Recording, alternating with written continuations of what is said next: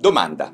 Il sesso e la sessualità stanno realmente diventando delle aree problematiche e rischiose per la nostra salute mentale? Sino a qualche decennio fa la liberalizzazione dei costumi sessuali e la diffusione, certamente anche mediante la pornografia di una sessualità più esplicita, meno segreta o puritana, ha sicuramente fatto bene, anche molto bene alla nostra società che arrivava da millenni di colpevolizzazioni, deviazioni e coartazioni di questa fondamentale area del nostro essere umani, no? Certamente la sessualità, chiamiamola non riproduttiva, ma piuttosto giocosa e disinibita che ha invaso le nostre vite, non è piaciuta a molte istituzioni tradizionali, Chiesa in primis, ma bisogna dire che tutto questo ha fatto piuttosto bene sul piano psicologico a noi esseri umani, o almeno questo è quello che penso io. D'altra parte, negli ultimi decenni, stiamo assistendo ad una strana ed angosciante apertura di, chiamiamola questa questa forbice del sesso, no? Forse una estremizzazione di questa iniziale e positiva liberalizzazione. Una sorta di rimpallo dal lato opposto, no? Ovvero vediamo che stanno aumentando sia i casi di persone che diventano quasi estranee e avverse alla sessualità matura,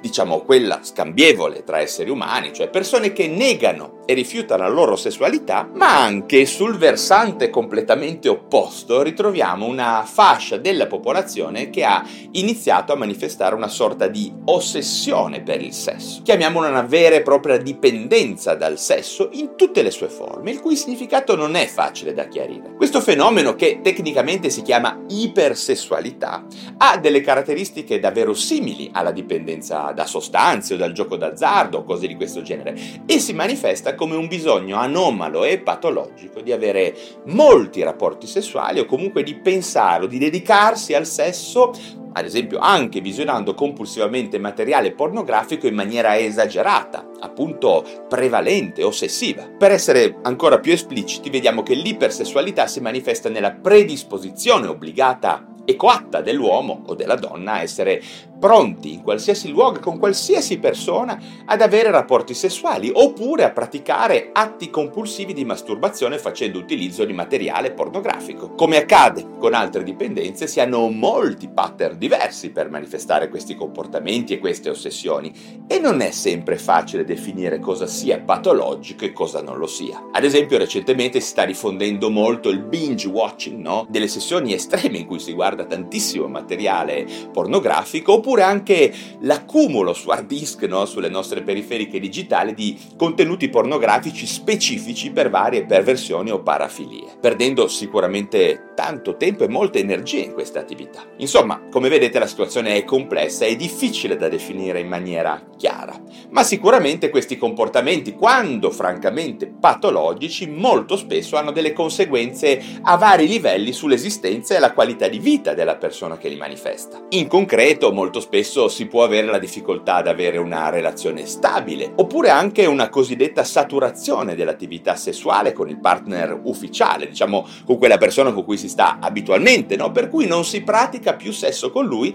e si è portati a mettere in dubbio spesso l'autenticità dell'amore o della relazione in sé. Inoltre, parlando più in generale, abbiamo dei veri e propri sintomi psicofisici che andrebbero presi in considerazione, come ad esempio stanchezza cronica, apatia, diminuzione della creatività, difficoltà a progettare il futuro, ma poi anche sensazioni di vuoto, alle volte pure sintomi francamente depressivi. Ma quali possono essere le cause di questa vera e propria ossessione per il sesso, per la pornografia e per i rapporti sessuali plurimi e anche occasionali spesso? Certamente abbiamo delle teorie neurobiologiche che tirano in ballo il solito neurotrasmettitore, no? Ovvero la dopamina emesso dai neuroni localizzati nel sistema limbico, in particolare nucleo accumbens, ho già parlato tanto di questo. Appunto neurotrasmettitore che verrebbe rilasciato in maniera disregolata regolata nei soggetti affetti da questo disturbo. Ma a mio parere, come spesso accade in psichiatria, sono molto più interessanti le motivazioni profonde e psicologiche di questo comportamento. Secondo una prospettiva appunto psicodinamica, il comportamento sessuale eccessivo e patologico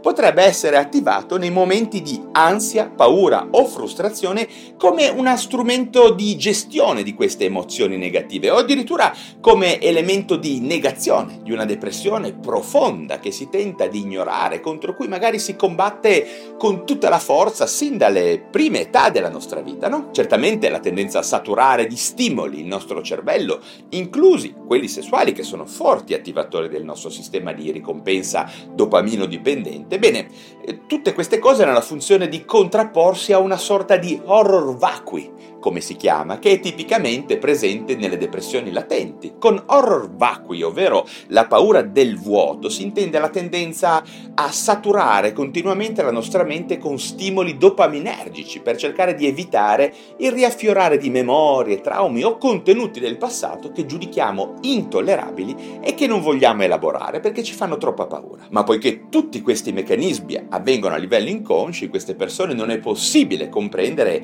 e spezzare la l'automatismo che le porta a reiterare il comportamento sessuale in risposta a stimoli affettivi o di discomfort. Ma a questo punto chiediamoci quali sono i possibili interventi terapeutici in casi come questi. Beh, tanto per iniziare vediamo che prima che emerga una consapevolezza di disagio e la formulazione di una richiesta di aiuto possono passare anche molti anni, in cui spesso ci si muove su altri piani. Queste persone ritengono infatti di essere alle volte depresse, oppure ansiose, oppure narcisiste, poco empatiche, no, addirittura cattive. Ma una volta che realizzano che la loro fragilità risiede nell'area della sessualità, poi si presenta un altro problema. Chi potrà mai aiutarmi? Bene, attualmente si ritiene che la terapia più appropriata sia un intervento psicoterapeutico di stampo cognitivo-comportamentale, come peraltro si attua in altre forme di dipendenza. Poi abbiamo evidenze anche rispetto all'utilizzo della stimolazione magnetica transcranica e anche